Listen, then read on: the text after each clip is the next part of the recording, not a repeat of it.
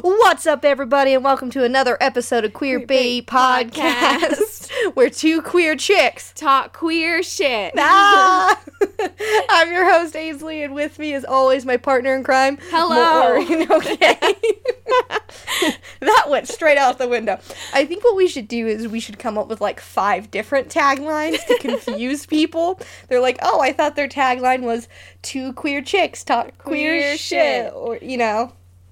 I think instead we should just have me take over a little bit more of the intro every each time. until you just take over the podcast. until you're not here anymore. And I'm just like, Ainsley? what happens to me? Do I die? Yes. Plot twist.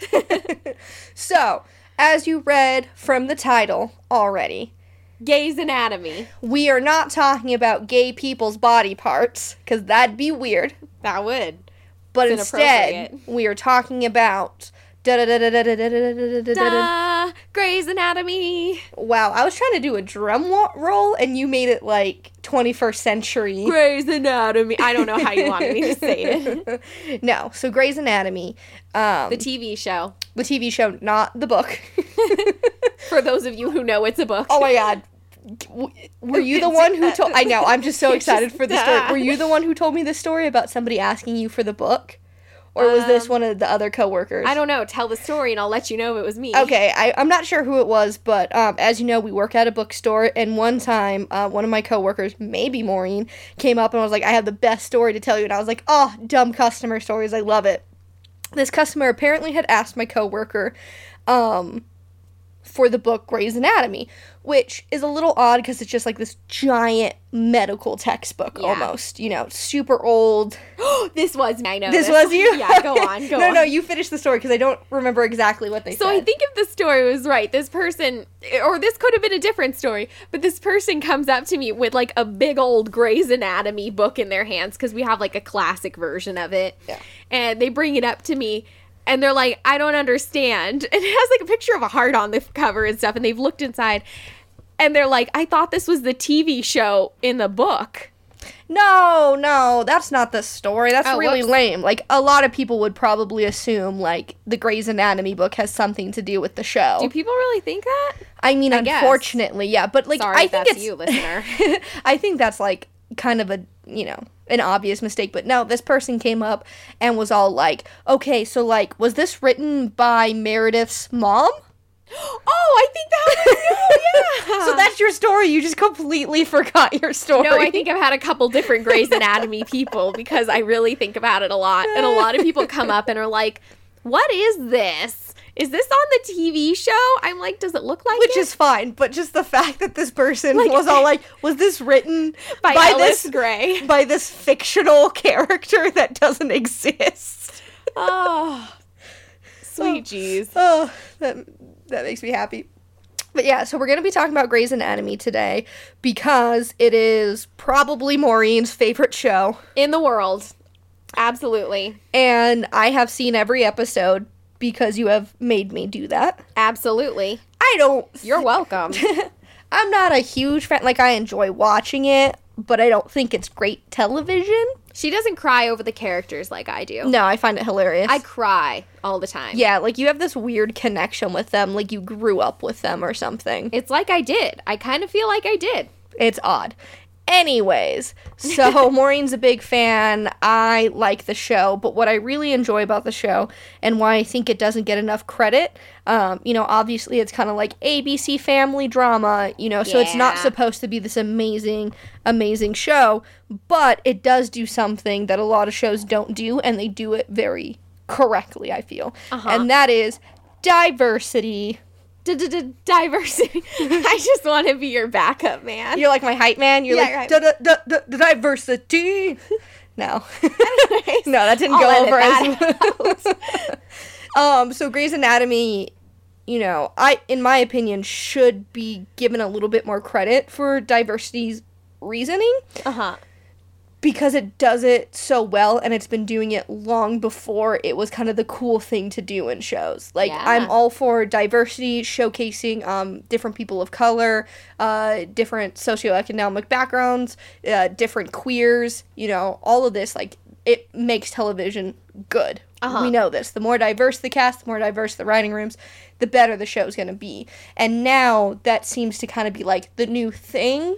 Is all like, oh, well, let's add our token queer to make our show diverse. Let's not write good queer storylines or create a good queer character, but let's have it so it looks like we care. Uh-huh. And I, you know, that's true for people of color and kind of everything. I feel is like let's stick them in. Let's have our token. Give it a coming out storyline. Call it a day. Yeah, just you know, be done with it. But Grey's Anatomy has been around fifteen years. Yeah, I think so. I believe 15 years. Um, so back, what would that be? Like 2003, 2004, I guess, is when it started. I guess. Whatever. I'm not great with dates or names or being prepared, as you guys have figured out by now, obviously. but um, back in 2004, having diverse casts wasn't like a big thing. Like you had your black shows. And then you had your other shows. You know, there was no Yeah. in between. It was kind of like, oh, are you a Martin fan and Family Matters fan? Or are you like a Three's Company Full House fan? You know, it was very like split down. All of those went over probably a lot of people's heads. My head. I got Full House. That was all I got from that. No, but what I mean is just like for diversity sake, Uh-huh. it was like, oh yeah, well black people have their own television and white people have their their mainstream television. yeah. You know, it wasn't very meshed. And I think Grey's Anatomy is one of the earlier shows that did that. Yeah, absolutely. Okay, so first season, tell me about some of the diversity that you saw. Oh yeah, we should probably explain The show. the show and how we have to like separate it in like time periods. Okay, Because obviously, yes. 15 seasons long. There were some cast changes. There's a lot of cast changes. Most of the cast so it kind of comes in groups, like seasons Yeah. one through four and five through eight, and So Grey's. Anatomy, the classic hit TV show following Meredith Grey, intern at Grey. Well, no, I guess it wasn't Grey Sloan. It wasn't. Anyways, what was the hospital called? I don't. Ah, I don't know. Oh man, I can't even remember. I don't know. The, the hospital's been through a multitude of name changes. Oh my gosh. it's all the same hospital and the same people. I even remember the other hospital on the show, Mercy West, which we don't see. Like Yeah. they do cross. Anyways, not the point. Doesn't even matter. Really not. the Meredith point. Grey, the wonderful new intern at the hospital that she works at. It's like her love affair with her steamy teacher, doctor, attending man, and okay, you're frowning at my. So, Maureen is very terrible at explaining things and giving away a lot of spoilers for no reason. okay, well the affair starts in the first episode. no, no, but what I'm saying is the show is not a like don't say specifics to the show, just be like the show is about a hospital and the people that work in the hospital. The show is about a hospital. that makes it sound boring. No, because it's very drama packed and great connections with the characters. It's very soap opery. It's sexy. It's Very steamy. sexy. You got to say that. That's what matters. Yeah, which is fine, but Mm-hmm. don't be like, okay, so Meredith, first season, this is what happens. Second season, this because we're gonna be here all night. okay, so instead of explaining Meredith's 15 years on television, uh, how I could we, do it. How come we? Why don't we just like jump in to like the diverse characters and how great the show is? Oh, for the diverse. point of the episode. Yeah, the point of the podcast. Well, look, I'm impassioned. Okay, so first season starts off. Um, Meredith and others are interns at this hospital whose name we don't remember currently because it's gone through two. Seattle Grace. Seattle Grace. There Yay! Oh my god. Okay, so they're they're at the hospital. Tell us about some of the diverse characters that you first see. Okay. So you see, first off, Richard Weber. Richard. Weber. Oh, That was I didn't know what that was supposed to be. Anyways, Richard Weber is head of surgery. He's the boss man on campus. He's He's chief of surgery, what did I say? head of surgery. Oh, he's chief of surgery. God, do I even watch this You're show? the head of a department, right? And then you're the chief of surgery. yeah. I, okay. right? Okay. right? Yeah. okay, okay. Yeah. Yeah. Not that I'm. Not, So, uh, Grey's Anatomy teaches teaches you hierarchy. I know. so Richard Weber, he's black. He's about what would you say, 50? 45 to 50? He's older. uh, You know, it's been so many years. I, I don't even want to take a guess at how old he was when it started. Oh my god, that's true. Okay, so somewhere in that very the up there age. God, I shouldn't say up there. Okay, anyways, somewhere in that age range. So you have Richard Weber, then you have Miranda Bailey. She is also black. She is what is she? She's a resident in Yeah. charge of the interns. Yeah. In charge of like Meredith's group of interns. So that's how you meet her. But what's great about um, Weber's character, uh, being the chief, so he's the head honcho. Like he controls all the surgery Uh-huh. departments. He runs the ER, kind of like from above. So like he's the big man on campus. So Mm-hmm. having an older black person in the highest position of power. Mm-hmm. Is absolutely amazing for a primetime television show. Yeah. Because we don't see that. We don't see people of color in um, Anything? in difficult positions. Oh, yeah, yeah, yeah. You know what I mean? Well, yeah, we don't see them in, back in 2004. we didn't see them in anything. Um, but again, just having him be in such high regards is very, very important. And having him be an older black man, I think, is kind of important because that's not really showcased a lot. It's always like again, like Fresh Prince of Bel Air, like Yeah. you know what I mean? I liked it, and he's like a really strong presence, but he's like a very Yeah. comforting fatherly presence in the show, kind of. Yeah. Which is, I don't know, I really liked it. And then again, Miranda Bailey, um, again, in another, being another uh, woman of color specifically in a position of power. Absolutely amazing. I love it. And then there's one more um, black man who has a very, very important job. Burke. Preston, Burke. Preston Burke. That's it. Sorry, I was Sure. thinking that's Isaiah Washington, right? Yeah. Yeah, Preston Burke. So he is a cardio god, as they refer to them as. So he's a cardio surgeon, and I think he's head of the cardio. Yeah, isn't he? he's, yeah. Yeah, so he is like some rockin' brilliant man, and everybody loves and respects Preston Burke. Mm-hmm. Yeah, he's well- kind of an ass, but To kind of break it down, surgery is kind of, at least on this show, I don't know if it's true in real life. professionals coming in to tell you what's up here. right. Um, is separated by like the surgeries that they do. So like you have Yeah. like Oh, neurosurgery helpful in the say. brain. You have uh, cardiothoracic, which is going to be heart and lungs. You know. So just to kind of help you guys keep it straight. So Mm-hmm. Yeah. like he's he's pretty important. He works on hearts and lungs, and he's the head of that department. Mm-hmm. So again, another person of color um, in a position of power, starting off the show. Like that's what we start off with. Like we're not like, oh, like we don't have a diverse enough cast. You know, Like, let's, let's add a- let's start let's adding add the flavor No, of the it's week. very half and half. It's very much like, oh, like Mm-hmm. there's white people and there's people of color, and then you're probably one of your favorite, one of three favorites. My all-time favorite, Sandra Oh. yes, I think she is my all-time favorite. Not even her character in the show, but just Sandra Oh in general. just in general, yeah. low key in love. Anyways, she is Korean Canadian. Well, no, it doesn't. In the show, she doesn't really have any sort of specific ethnicity. She's Yeah. just Asian, and she's regarded as that in the Yeah. cast. Which you know, what are you gonna do? It could be better. Yeah, but what I like is it doesn't do like the stereotypical Asian storylines Mm-hmm. of like, oh, my parents pushed me so hard. Right? to- Mother and father sent me to school. I must study. yeah, to, to make me this person, or like they got me here, or I spent 12 hours a day playing piano and studying. It wasn't like that. It was very much like, I'm a badass bitch and I'm gonna be a fantastic surgeon Yeah. because I want to. she and really I'm does awesome. defy stereotypes, and I love Yeah, and also. and she's mean and like in a Yeah. nice way because you don't see that kind of portrayal of like oh mean people you're just like oh these meek people who can't drive like yeah, like and i hate that yeah, it, it definitely does get away from the Asian stereotypes that we see very often on television shows. She wears leather and she drives a motorcycle oh and yeah she's just she drives a motorcycle yeah, she's just super super awesome. So, it was nice to have um, black people of color, nice to have Asians on the show, and not have them have these stereotypical like uh, ways about them. Mm-hmm. You know, so their storylines were very very good. And um, the other characters of, of the show, you know, Meredith and the others are white. So there are white doctors, there's black doctors, we have one Asian doctor starting off. So already we're a very diverse group.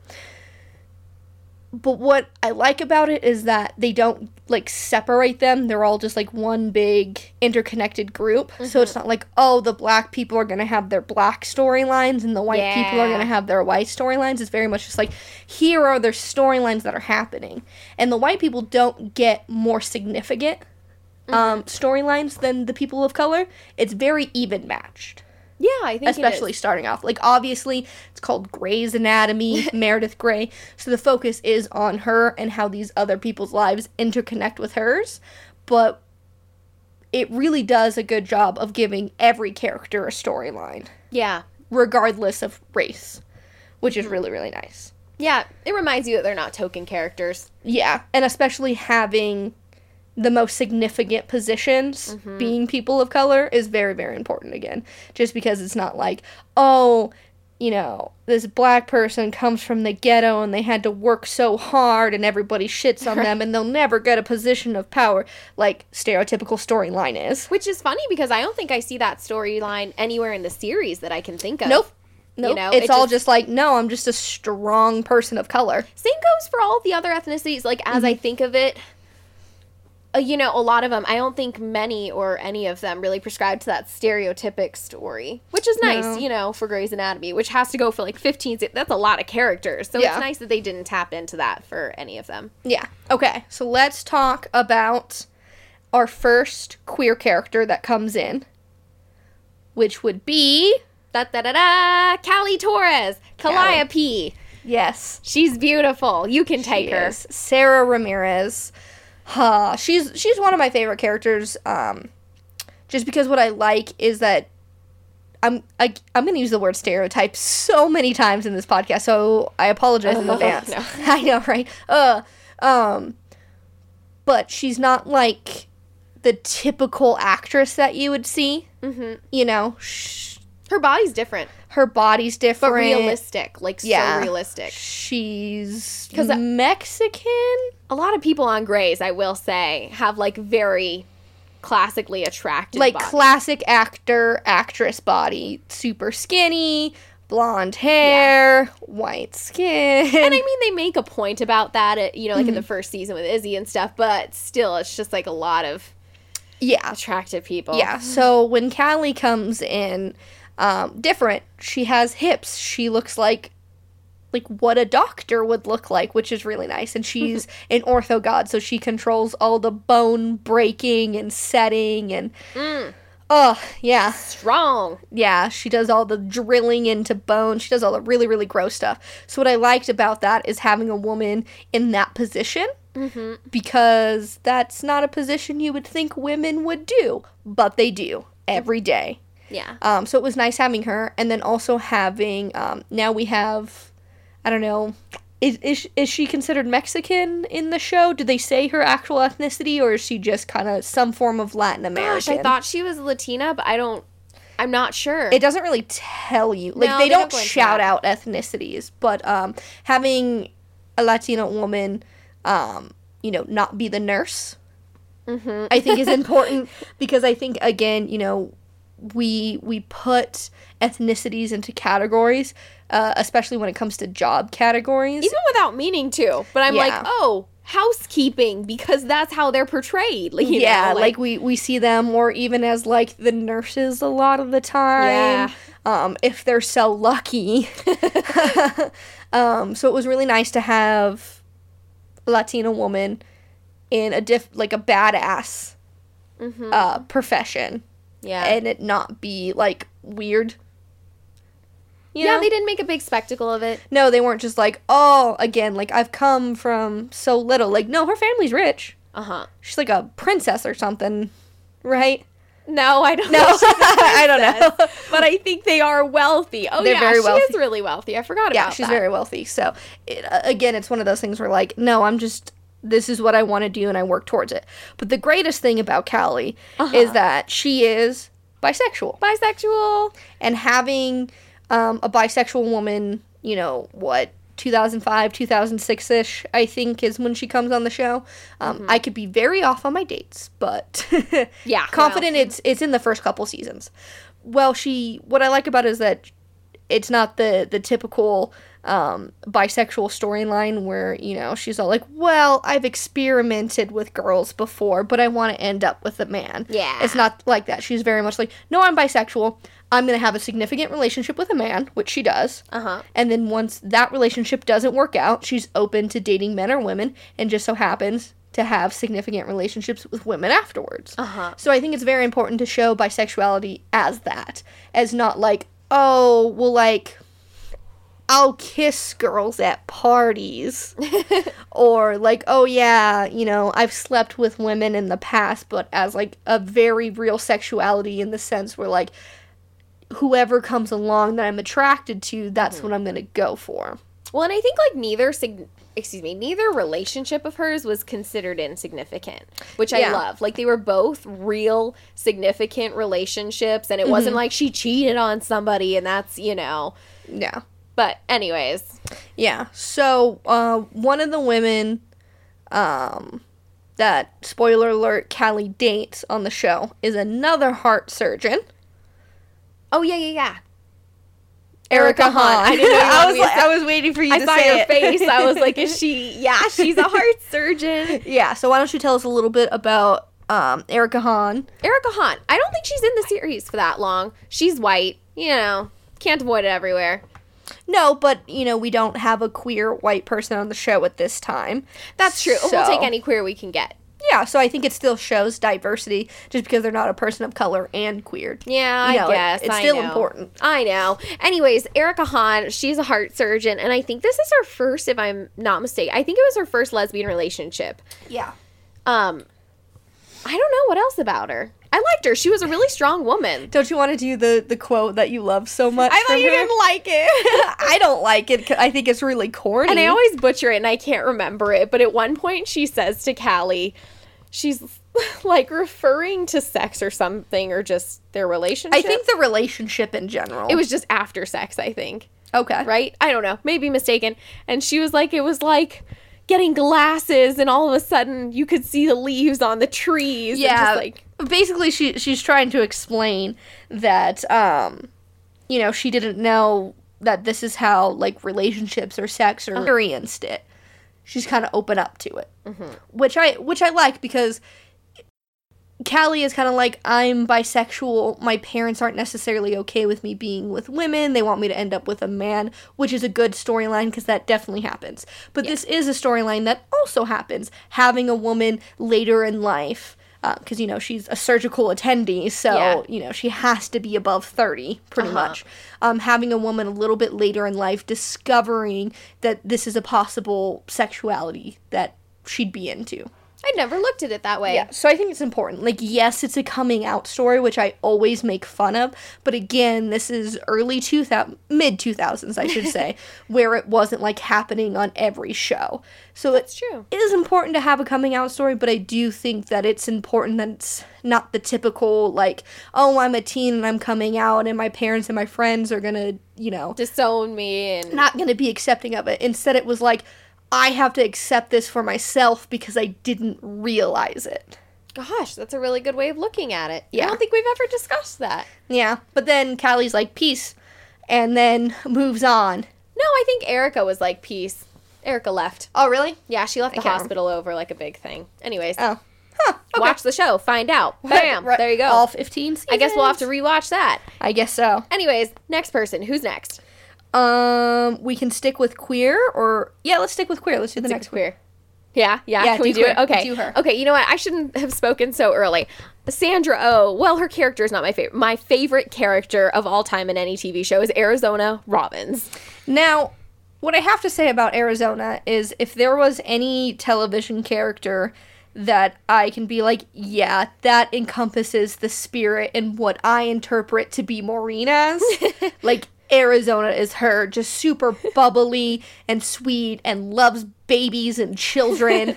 Maybe that's why I love Arizona so much because she's me. She is That's so you. That is really embarrassing. Yeah, Anyways, definitely. she's my favorite person ever. So, Arizona's backstory, which you come to find, is that she grew up with a bunch of brothers, and her mm-hmm. family is very accepting of who she is. They've always, at least since she was younger, known that she was gay, and they're a okay with that. And she lives her best gay life. Yeah, which again is such a great storyline to have. Um, first off, I have to mention again she is a white queer person. Oh, yeah. Um, but she takes the title of lesbian and it's never questioned, which I Mm-hmm. love in this show. Is that when somebody um, says something about their sexual orientation or who they are as a person, like it's never like, oh yeah, but let's do a storyline where they question that. It was never a question for Arizona. It was always just like, I am a lesbian. Done. Period. Dot. Uh huh. Over with. I love it. I absolutely love it. Um, so she and Callie, which is, I just love how she rebuffs Callie because Callie and her are like talking in an elevator or something, and she's interested in Callie, and Callie somehow mentions that she hasn't been on the lady rodeo that many times. Like she had had Erica Hahn. And Arizona's like, oh no, I see babies all day. I love that new look, but I don't want that new puppy look in you. No, thank you. And she like walks away. And she Pieces out. she was so rude about it. And that's her prerogative. But it was just like, what? And Callie's like, wait. But like I get it. Like even though you're the same age range Uh-huh. and you both have attraction for each other, that doesn't mean that you're both mature enough or like ready enough to be in a relationship like Uh-huh. that. So I think it was good to mention because I think especially when it comes to sexuality, it it all of a sudden becomes such a big part of your identity, especially when you're younger. If you discover it when you're younger, it's Uh-huh. like everything that you are in Yeah. some regard. That's Still how is. people perceive you. That's how you perceive yourself is through your sexuality because you haven't had enough life experience yet. Mm-hmm. So you can kind of date people around that and it's okay because everybody's kind of in that same place. Yeah. But once you get older and start to have more experiences and then you're not so confined um, to your identity being linked to your sexuality, I think you can kind of be like, ooh, I don't really want somebody at that level. I want somebody a little bit more in my range who doesn't need that that sexuality isn't such a big part of me. Yeah. It's not so new to you. The best part of it for me is the idea that she can be picky enough to not date Callie just because Just because they're both gay. Which is, I feel, in some regards unrealistic because how many people does any given gay person have lined up at their door? Because there just aren't that many to date. No, see, That's a bad way of looking at it. No, that's where I completely disagree because I think that is a problem that is showcased on television shows. It's like, okay, well, we have like a queer character, and so we're going to introduce a queer character and they're going to get together. And Uh-huh. it's like that in every TV show storyline for, for gay people. It's like, I, I've, I've come true. out. This is the only other gay kid at school, so I'm going to be with them. Oh my god. So I think on Grey's Anatomy, this was such an interesting storyline for her to be like, "There's other gay people. I don't need to date the one that's straight in front of me." like that's really important because, Yeah. uh, uh, especially when people are younger in school and like high school and stuff, whatever. I think it is that way a lot. Like, oh. Well, like, there's only two of us. There's only three of us. So who's gonna date who? You know. Um, but as you get older and you get more in, into the community, you can kind of find that, oh no, there are options. Like, I can have standards, I can have, you know, options almost. Yeah. You know, so I, I think it's important. But, like, the best part about Callie and Arizona's um, storylines are their storyline together. Mm-hmm. Because, you know, they are a couple and they're a very, very significant couple. So we have lots of significant couples on the show for seasons long. You know, we we have the big couples. But mm-hmm. Callie and Arizona are one of those big couples. And having a lesbian relationship be on the forefront of like relationship goals mm-hmm. is really awesome. It is. Well, I know we've talked about their sex scenes. I don't know if you wanted to go into that or Oh yeah, we can talk about their sex scenes a But little like bit. their sex scenes are steamy and lovely, and it's just like in a show that is made up wholly off of doctors having sex and Yeah. like hooking up with each other. It's nice to have two women hooking up with each other, and I don't think it's as steamy as the steamiest straight sex scene. Sorry, Mm-hmm. that was alliteration in the show. But I do think it is fairly steamy given what you would usually see, which is like, oh, I'm going to touch you over the shirt, maybe get a little boob action, you know, versus like the straight where it's all like okay, kiss, kiss, light turns off. Mm-hmm. Right. Yeah. And I think the straight people, it's like, oh, look, your shirt is off, your pants are off, you're in your underwear. And then like the light turns off as I'm Yeah. like I know there's this one scene between two characters where he is going down on her and it's implied very heavily Mm-hmm. as you like hear her pants like the little drawstring pulls and she's like you only see her from the torso up and she's like oh uh uh oh you know and Yeah. it's like that's what I get from that but I can't have lesbians with more than just like a shoulder touch Yeah. So I definitely agree. They they're at least significant. Like you see them kiss each other goodbye at work, which makes a lot of sense because I think with a lot of queer relationships, um, you know, they hug goodbye and they hug hello, or like you know they touch, like you said, touch each other's shoulders, but they don't do like the normal relationship intimacy things Uh-huh. that the straight couples do, and especially since they work together, they're around each other a lot. Like they should touch each other. Yeah. Um, so they they do show that. Um, I do agree that the sex scenes aren't as intimate, but we don't know if that's like the actors didn't want to do something or if the writing didn't really want it or production. We don't know why it was like that, but it was still for primetime television, I think it was a big leap forward on sex scenes. You know, because obviously on channels like HBO and Showtime, you know, the sex scenes get very, very hot and heavy. but on prime time, you can't. You have to be a little bit more strict. yeah They, they have a lot more protocols to kind of follow, and unfortunately, a lot of those fall into queer relationships Uh-huh. not being able to showcase um, sexual things as much. It's definitely changing now, which is good, but we do have to give credit to Grey's Anatomy for kind of pushing a little bit of that boundary forward. yeah I they think. totally did can't argue so. it All right, let's get back on our diversity tra- train. Okay Um, I guess Jackson. I was gonna say Jackson Hit me with Jackson. Jackson, world's handsomest man. Literally. I hate him. No, I love him. He's just like so handsome, and they brought him in. So he comes in, I don't know, as an intern or something. Yeah, he comes in as an intern. Yeah, from like a different hospital. So a bunch of, of those interns come in. So he's black, but the important thing to note is that he's obviously mixed. Like he's a very light skinned black. I don't think his eyes, what are they? They're like green or something. They're colored eyes. They're, very not- yeah, they're colored eyes. They're very dreamy. Anyways, and he is son of an uh, well, I guess we don't have to go into his mother yet. No, but um, like you mentioned, this is the first time where we see um, a mixed race person Mm-hmm. On the show, which again is something that doesn't get showcased a lot. It's kind of overlooked a lot. Yeah. Um, you know, we obviously, unfortunately, in the television and film business, when we hire people of color, we tend to try and go for lighter skinned people of color. We, Yeah. we, we want more the the, The, mocha, yeah the caramel. yeah, that's that's what we go for. Um, but having a mixed race character say that they're mixed raced and Uh-huh. show that they're mixed raced is really really important because I don't think mixed races they're usually just fetishized and they're not like shown as like whole people. Yeah, absolutely. Well, and I like that he's. I think he is the first black character, or I want to say character of color that is really brought in as like a heartthrob kind of character. Yeah. Because you know, like Richard Webber, he's not your heartthrob. He's like fifty. He's Papa over there. You know, even Preston Burke, he's not really like a heartthrob. He's kind of the scary teacher who's really mean, but you're gonna learn a lot from. So you know, I don't think any people of color as of that point, like any of the men, are really treated as like sexy characters coming in. Mm-hmm. So I think that was really refreshing. Oh yeah.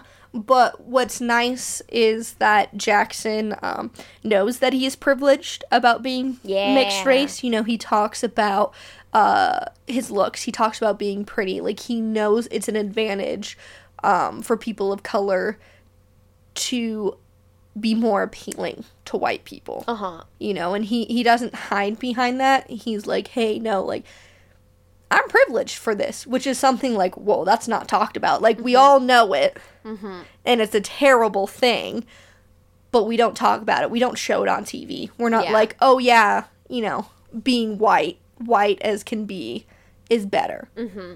But yet we see that in everything. We just don't specifically say it. Mm-hmm. So having Jackson say it is really, really important. Like, hey, bitches, like, Yeah, it's nice. And he has like the double privilege, you know, he's rich and Yeah. he's mixed race. You know, they make a big thing. A lot of his identity is being a rich man, Mm-hmm. you know, and then that mixed in with the mixed race, you know. It was really interesting. He's a cool character. Yeah.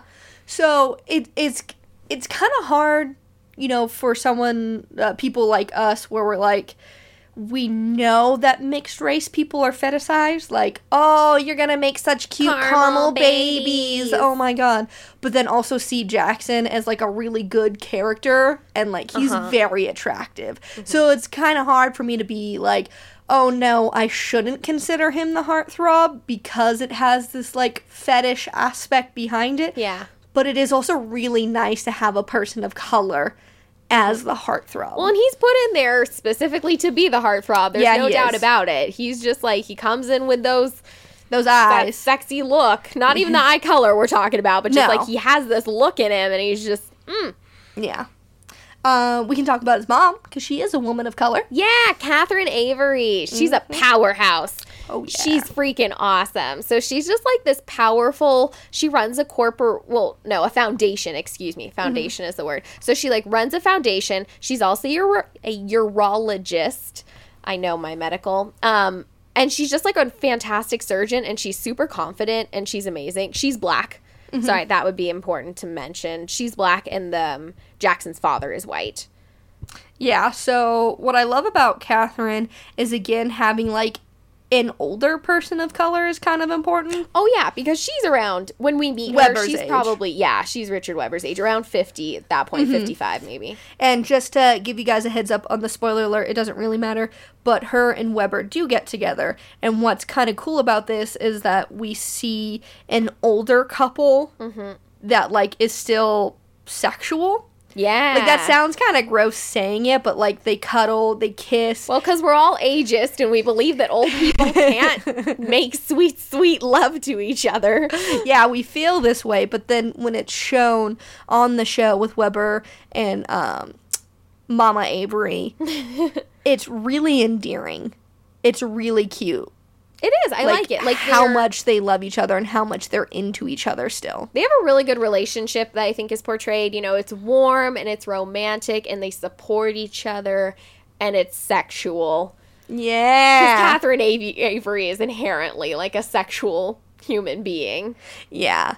Um so I think on the note of heartthrobs from Jackson, we get Uh-huh. another heartthrob, I don't know it. Who? Mr. Ben Warren. Oh, Ben Warren. He's Yeah. yeah. I like him. He's gosh, I can't. Oh, I'm sorry. Dr. Ben Warren. Dr. Ben Warren. so he is Miranda Bailey's eventual Love interest. Yeah, love interest. Um, so he is also black, and he's like a really big black guy. Yeah. You know, like like physically, he is a large man. He's not heavy, but he's like a very tall, large yeah, man. He's tall and he is built. he's got a deep voice, the Ben Warren voice. So here, Still very attractive. yes, very attractive, Mm. and he is looked at as like the heartthrob because you know he is big, he's athletic, he's Uh-huh. sexy. Uh, Bailey's into him, so he's seen as the heartthrob. Which again, having a person of color. Um, one thing to mention is that he's darker skinned, Mm-hmm. and like we said, he's a large man with a deep voice. Mm-hmm. So he would be what white people are threatened by. Yeah. Correct. He's he's what women who are walking down the street would cross the street Yeah. from. And so it kind of plays off of this inherent racism Mm-hmm. that people have against like large black men. Mm-hmm. So it's kind of nice to have him on the show and be probably one of the sweetest Yeah. on the show, but they also show his aggressiveness.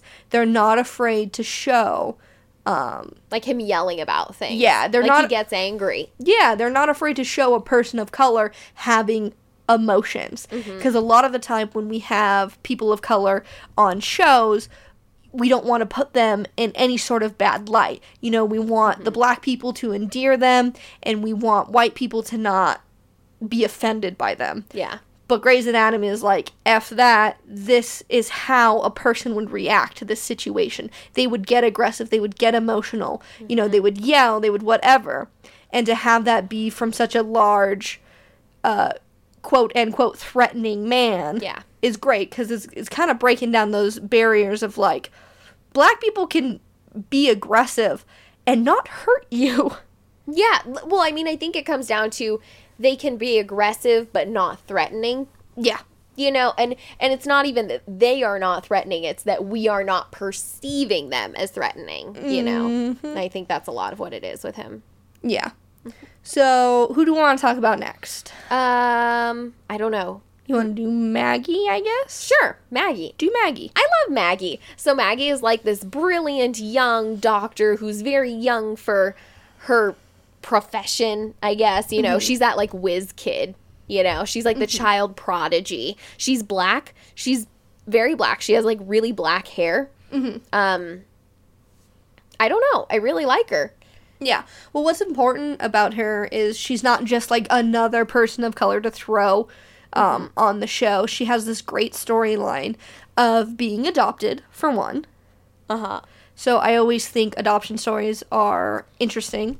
And I think being um, a person of color in an adoption story is something that needs to be looked at a lot, um, just because it's not really shown a lot. Like, Yeah. all, all the characters on television that I can think of that come from adoption stories are always like cute little white boys, Yeah. you know? So having um, a little girl of color being adopted into a black family, I think is something very important to show that, you know, it's not just white families adopting babies all the time. Like, black people adopt babies too, you know? So I think that's interesting. Right. With our like white savior complex. Yeah. but what else is interesting is you mentioned it, she's very, very young. Uh huh. So she's this amazing cardio surgeon who, you know, went to college at a very young age, got through medical school, which, you know, I think little geniuses are never shown as girls, for one. Yeah. And they are most definitely not shown as girls of color. Mm-hmm. And Maggie does both of those things. It shows people like, hey, yeah, your boy can play the cello, but like there's other geni- like kid geniuses out there. There's uh-huh. savants out there that are girls and people of color. So I really like Maggie's storyline. You know I, I like her reminded me of? upbringing. Did you ever see that movie Akeelah and the Bee? The spelling bee? No, I know what you're talking about though, but I, I, haven't seen. it forever, but it just it was just cute. Anyways, not the point. See, it's just like that smart young black girl. I just I Yeah. love that narrative. Anyways, Who's Who's next? Um, I guess our next queer person Katarina. is that her name? Oh my god, is it not? Katarina. Yeah, maybe it's Katarina. I don't know why I'm calling her Katarina in my head. Okay, we'll go with it. Sister DeLuca, right? Sister DeLuca. Let's call her that. That Okay. makes her sound like a nun. Sister DeLuca. um, so she is Italian, and you meet her. Well, her brother is in the show, so you see her brother who is also Italian. Um, and then she comes in later, and she comes in as a, like, she's bisexual, right? I think I can't remember if she's bisexual or she, is because she, um, she just loves orgasms. yeah, absolutely. But she has a thing with a male doctor. Oh, does she? Okay, I don't remember that, but okay, she's bisexual. We'll go with that. So she's bisexual, um, and she ends up with Eric. Well, do I want to say that? No, you don't want to say who she ends up with, but just say that she has relationships with women. On Oh, okay. Well, she has relationships with women on the show and men, which I like. Mm-hmm. And hers is more casual. So, you know, it's like Callie. I think it was a good foil to Callie, who had these really serious relationships. Mm-hmm. And I think Sister DeLuca's are slightly more casual, but not in like a bad way. And I No, and it's not like an I'm cheating on everybody way. It's just like a very upfront. I enjoy sex. We can have a relationship, but like it's not this lasting commitment for life, Yeah. you know. So a few things um, on the bisexual end, like you said, a great foil to Callie, where she can have casual hookups with both men and women, and it not be a big deal. The other great thing about her is that I guess she's some sex doctor. Yeah, I guess. so she's an OB-GYN, Oh, okay, okay. but she has like the focus. I think she's doing research on like the female orgasm. And Yeah. the male maybe. I can't remember. Yeah, so having a woman talk about sex, Mm-hmm. having casual sex, and not be shown in a bad light or in a slutty light Yeah. awesome. Yeah. I love it. I absolutely love her character. Now, I wanted to talk about her and her brother. Mm-hmm. So, Brother DeLuca isn't queer or s- what most people would consider a person of color, but they're both Italian. Their Yes. parents live in Italy. I'm they both speak Italian. Yes. So we don't really consider Italians people of color in America anymore, but a hundred years ago, they were not considered white at all. And Ainsley's a history buff, so you bet you're gonna listen to this. No, it's just really interesting. Um, there's this great book called White Trash that kind of explains the the concept of like what white is to people, and it's always changing, obviously. Yeah. But um, you know, in the late 1800s, early 1900s, when when people really started to immigrate to the United States, especially in the New York East Coast area, you know, the Italians, the Irish, the Poles, they were looked at as dirty immigrants. Mm-hmm. You know they weren't considered white because they weren't from you know western europe. They're not english. They're not french you know? So i do want to make that a Get a point history lesson in for the day. yeah i do want to you know it's it's something important to talk about and also we don't see a lot of um prominent italian That's true. People- Characters. yeah, the characters are always really bad. They're always like loud New Yorkers who, you know, eat pasta in their tank tops. You know, Italians are not shown. They're the in a- Guidos and Guidettes. yeah, they're just not shown in a good light. And now we have two doctors on a show doing great, amazing things that aren't these terrible Americanized stereotypes that we've put on the Italian people. So I Uh-huh. think I think it's really important to talk about. So I don't care if it's a history lesson, man. It's important. Yeah, yeah, yeah. All right, who's who's after that? uh, There's Zola.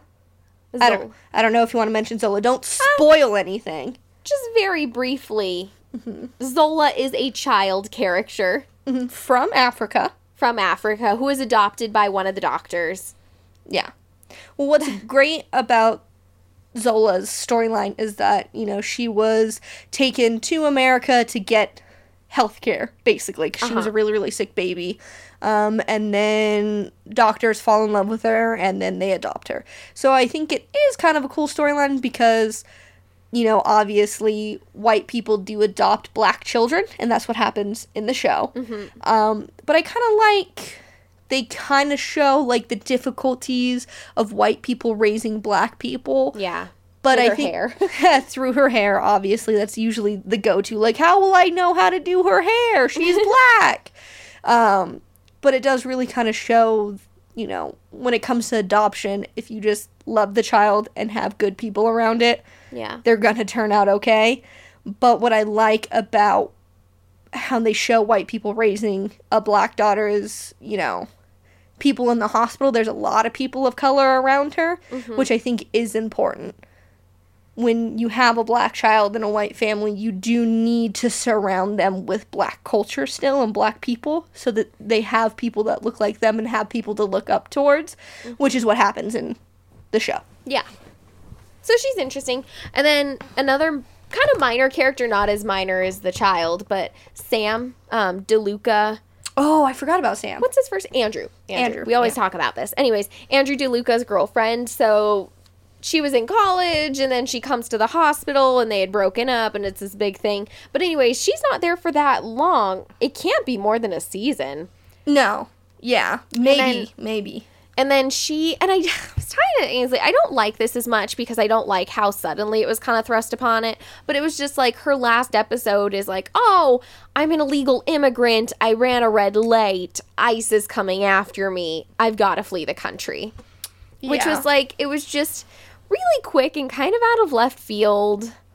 Yeah, I think it's it's tough because it is an important story to tell because it is something that happens that illegal immigrants aren't just day laborers or rapists like some people like to put the title on them as. Yeah. um, they can be prominent people in society. Um, so having it be here is this intern went to medical school is a doctor is learning to become a surgeon is going to save lives get out of the country Yeah.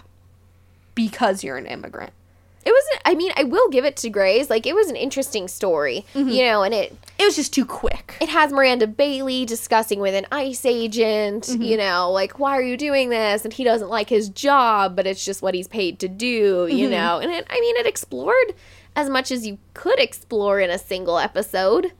Yeah. but it it's was just- it was a little quick, but I think they needed something to wrap up um the se- I, I can't remember if it was in the season finale or like the winter finale or something, but I don't know. Honestly, it just felt to me like the character was like, "Oh, hey, I got another gig acting. How do you want to send me out?" And they're like, "Let's make a cool story out of it." yeah, it's just kind of tough because you never know who like is gonna stay for the next season because you don't know who you want to pay for. I just felt like it was pulled out of the ass. You know, like let's throw this in real quick, call it a day. Yeah.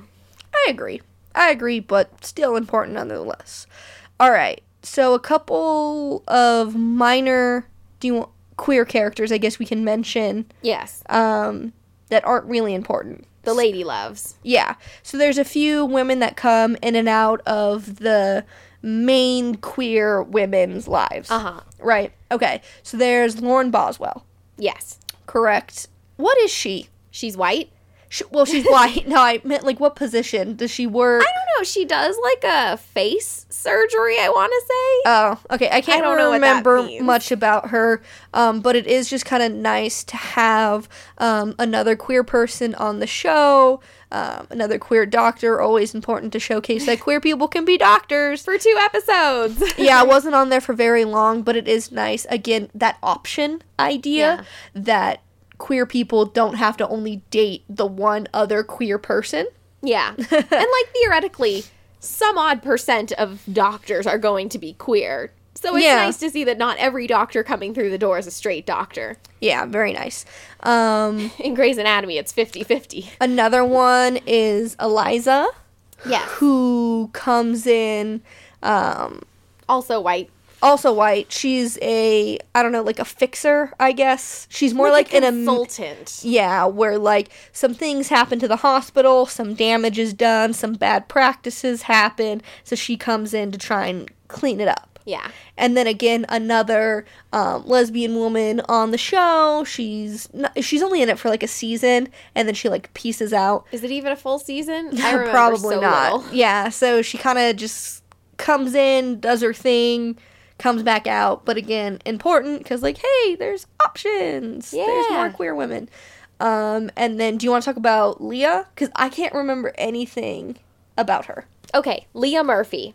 I don't even think that She was on the show for a while. Yeah, no, no, she was. I just don't even think that her sexuality was really announced in any way. No, it wasn't. Honestly, I don't even know if it was hinted at. I remember, I know that one of the other male doctors that was like her, you know, intern with her had a big old crush on her, I want to say. Mm-hmm.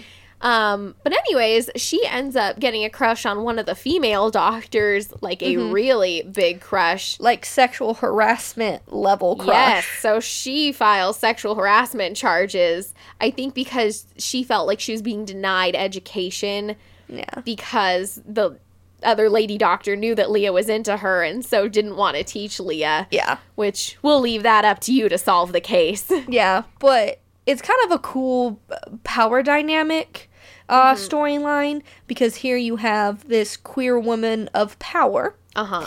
and then you have this queer woman that's not in power, Uh huh.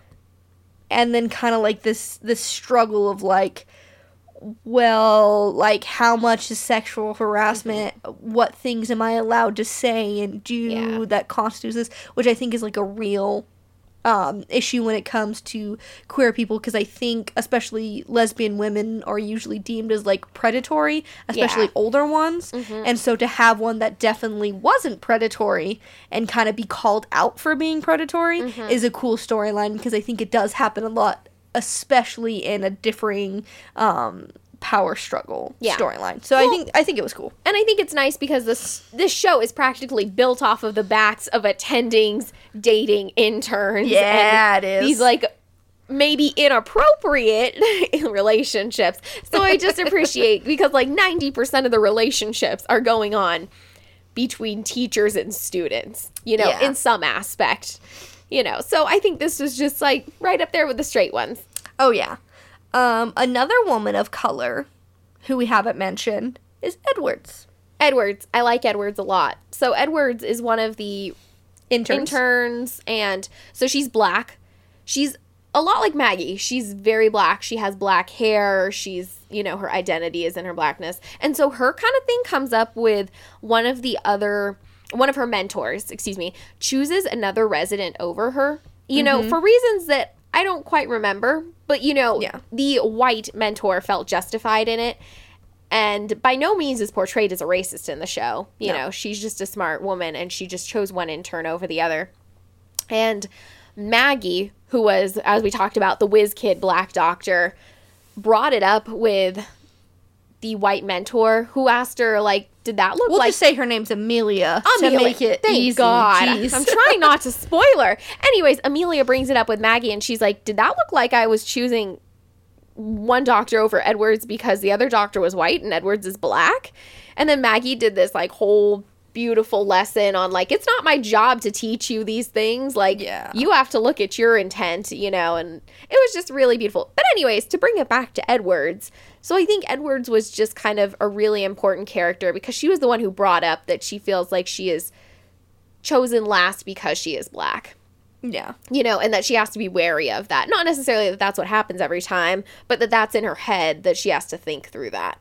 Yeah, because I could only imagine being a woman and a person of color, so being a double minority in in a job such as being a surgical intern. Uh-huh probably goes through her mind a hundred times a day. Like, am I being the black person here? Uh-huh. And I think that goes through a lot of people of color's minds in every setting, in at school, at events, clubs, even. Like, am I just the black person here? Is that why I'm here? yeah So I think very important lesson. mm-hmm. And then Maggie's approach to telling Amelia, like, it's not my job to tell you if you're being racist or not. Like, that's Yeah. not a black person's burden to be like, okay, but white people, let me teach you how to be better people. right Obviously, like, there are wonderful people of color that champion that and put that on their backs and want to educate and want to teach, but it is not every black person's job to teach white people yeah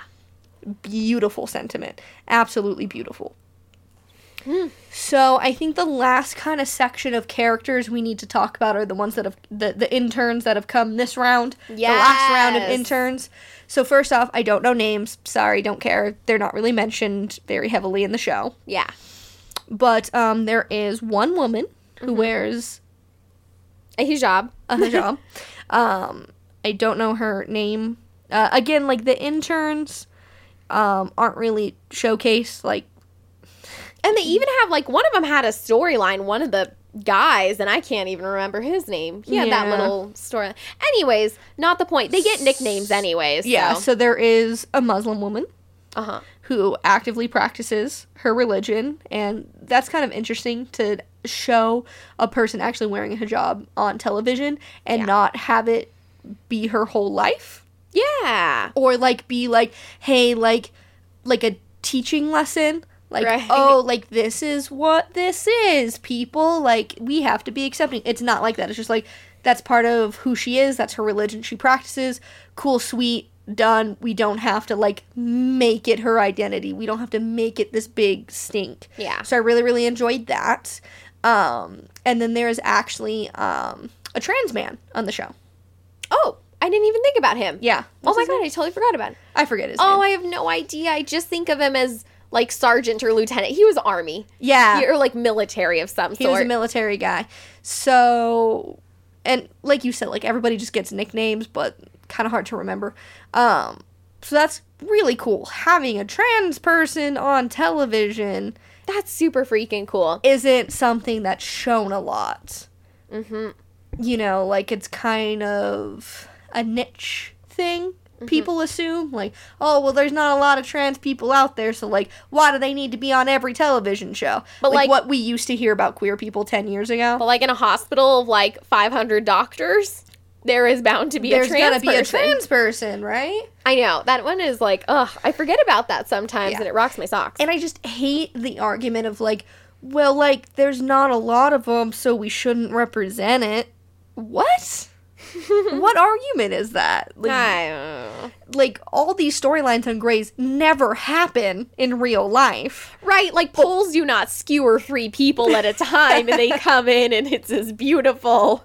Right? It's like none of these storylines happen in real life, but yet we still portray them. That's very so like this whole thing like, oh, trans people aren't a big population. It what? That's not an argument for television. Television is supposed to be entertainment and it's important to have all walks of life on television so people don't feel terrible about themselves. They're like, hey, this is a thing that actually exists. Like Yeah. crazy, mind blowing. Mhm. So there's a trans man, and like you said, what's really cool is the fact that like ex military, Mhm. which I think trans people don't get the don't get like the military background story. They don't get the doctor story. Yeah. They're very much just like they're trans, but who knows what else they do with their lives because everything revolves around them being Right. trans. Like that's the only story they get. Yeah. You know, so it's really really cool that he's like this hacker Mhm. guy from the military who knows a bunch of computer stuff, really good intern. Like I think that's adorable. Like, Yeah. That's so great to have a trans person have an actual storyline that has nothing to do with them. He's mentioned he's trans once, and Uh-huh. that's all they needed to do. Like, I think it was like in his interview to be an intern. He's like, Well, like, I'm trans. And they're like, Cool, sweet, don't give a fuck. Like, what? I think it was like talking about how he hacked a system somewhere. Like he had some kind of like charge on his background check or something, and it was like, "Do you remember this?" Oh, and I might yeah. totally be off base. And he was No, like, "Oh," right. and like that's how he said it. He was like, "Well, I hacked a system to change my gender Yeah. because they wouldn't change it or something like that." And I was just like, "Love it." Yeah. At least done. And they're like, okay, cool. Like, what makes you a good intern candidate? Like, it was just kind of like blown over, which Perfect. was awesome. Um, and then we have to talk about Hellmouth Oh, because I love her. So why don't you hit it? So Hellmouth, our adorable Hellmouth, is an intern. She's perfect. She is in love, and I am not. I'm gonna spoiler it Well, for oh, you. hold on. Let's first mention she is white Okay, she is white. and she's of larger. I hate that you squeak around it. She's chubby, and nay, she's fat. I would say. Yeah, I know. I just grew up like being like fat is a bad word. I know we all hate the word fat, but but I'm not using it as an insult. I'm using it as an adjective. yes, we also need to recognize that it doesn't have to be a derogatory term. Yeah, because fat isn't bad. Yes. I'll get off my soapbox on that, but she's fat and I love it. And it's just so nice to have, you know, and not like Grey's Anatomy. Like I know we talked earlier about like Callie Torres being like a different Mm-hmm. body type, but it does have multiple different characters of different bodies. Yeah, I like. Arizona has a different body. Yeah, Arizona. sure. She's a little bit bigger. Miranda Bailey is fat. Mm-hmm. You know, so it's not like it's this brand new thing. But I don't know. It's just nice to see the different bodies. Yeah, it really is. Like they do have like their skinny, hot people. Yes. But then they do have their like they make uh heavier set look sexy. Like Callie is sexy. Mm-hmm. Arizona is sexy. Like they make they make everybody look sexy if we're they being make honest. everybody look so good. So it's not like, oh, different bodies have to look different ways. It's like, Mm-hmm. nah, they they don't have to wear different clothes. Like they can Yeah. wear what they want and look good doing it. And fat does not matter whatsoever. I love it. But so she's just rocking. She's bubbly. She's pretty awkward. Can I so say? awkward. Can I say who she's in love Oh, with? yeah. She is in love with Meredith Grey. And it's so fun because it's not it's just like this unrequited love. And you don't get a lot of that in Grey's Anatomy. It's just like this cute little puppy dog like following. Yeah, and in the around. show, like in the show that's all about steamy, sexy Uh-huh. attraction, like it is so nice to have something that is just unrequited love that's just and it's so funny. Like it's really humorous and it's meant to be humorous and it's just perfect. Everything about it I absolutely adore her. She's she's like my favorite lately. she might sure. be i feel like i identify with her on a big level because i'm also like a dorky little puppy dog Yeah. yeah I think you're still Arizona because I think you have a little sass in you, Mhm. and Hellmouth is just like more oblivious, yeah but definitely very, very similar. So there's her. And then the biggest news that happened for, I guess, like the fall finale, whatever you want to talk about, and actually the whole reason why we decided to do this podcast Yes. is because of Mr. Glasses. Oh, I'm sorry, he's a doctor. He's an intern for surgery, but he went to medical school, so he's a Doctor Glasses. Dr. Glasses. Dr. Love in the glasses. The nerdy. Okay, yeah, the nerdiest folk ever. I'm not actually sure of his real name because everybody just calls him glasses. I'm gonna get it. I'm googling. Oh, okay. You're Googling. Anyways, he is a delight. He's one of the interns. He's really dorky and he's like little mousy man. He is. Oh, Schmitt. That is it. You're right. Anyways, he's like this tiny little mouse in the series that I don't know is just absolutely delightful. Um, so I really, really liked Glass's storyline because, you know, sexuality wasn't like mentioned at all for him.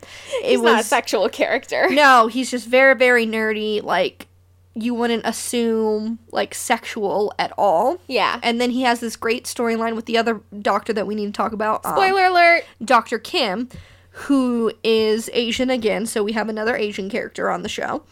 Um, and who is portrayed as like the new heartthrob. Like he's one of the two ortho gods that come in new to the season who are literally just there to be sexy. He's very sexy. I Yeah. can confirm. Yeah. So what's great is having an Asian man be considered sexy.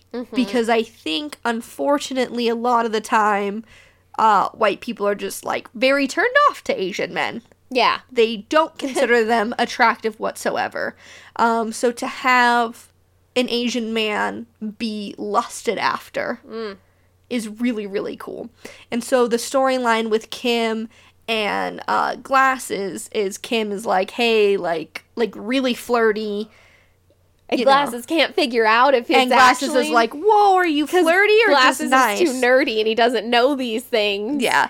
So um, definitely spoilers, and because I really, really want to talk about this scene, but um, glasses in and Dr. Kim make out in an elevator, and then Dr. Kim is like, "Wait, hold on. This is the first time you've kissed a boy. Like, He's totally Later. going like Arizona and Callie on this, but worse. yeah." He's all like, "No, I've had my coming out story.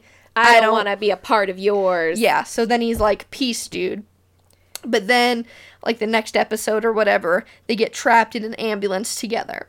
And then Glasses is talking, like, Hey, like, when I said I've never done this before, I didn't mean like I didn't know I was attracted to men or that I could be gay. He's all like, I've been attracted to men my whole life. He's like, I'm talking about the sexual aspect of it. I've never done sexual things with people because I've always been looked at as like the nerdy person playing Dungeons and Dragons. Yeah. I'm not this sexual person. Uh huh. And I just love that. I was like, finally, like, like Mm-hmm. having this nerdy person, um, which isn't like a queer character that you see Yeah. ever, like this nerdy kind of like little dude. But then for it to be like, whoa, whoa, whoa, whoa, whoa, I don't need a coming out story. He's all like, I'm just letting you know that like I'm not experienced sexually because I am a nerd. Yeah. And that's like his whole thing is like, I am gay, but first I am a nerd. Like, I'm used to being this. Like, I don't know. It was just like, and very much like you, like, his whole identity was not in gay. You know, Yeah. like, for me, yes. For you, no. And I don't think you see a lot of that because Yeah. you just don't place it all in being gay. You know, so his big point was like, I'm a nerd, I'm a dork, I'm a geek, and I happen to be gay. That is not my whole life.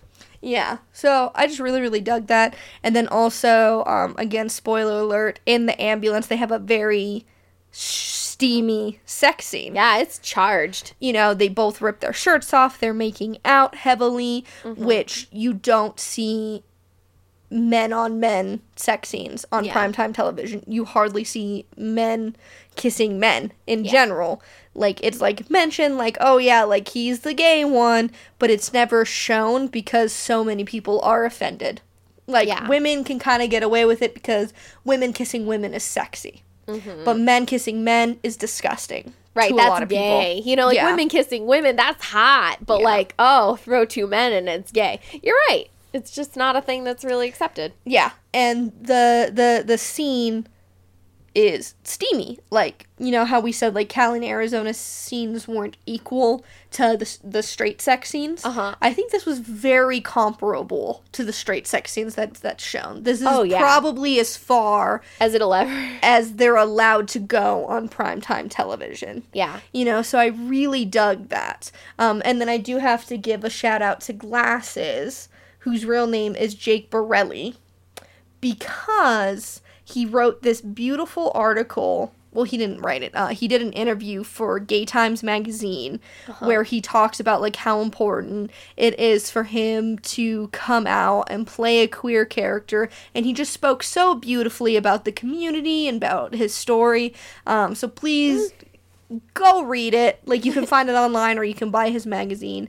Um, so it's really great that the actor is actually queer I love and comes out as queer and then plays a queer character on television, which is really really great. You know, over the years with Grey's Anatomy, um, you know, I think the only other person that's come out um, who's played a queer character is Sara, Sara Ramirez. Ramirez. So Kelly Torres did come out as bisexual um, in real life, but after the sh- after she left the show, I believe. Which is funny. Yeah. Yeah, a little odd, but totally fine. Like to each his own. Yeah.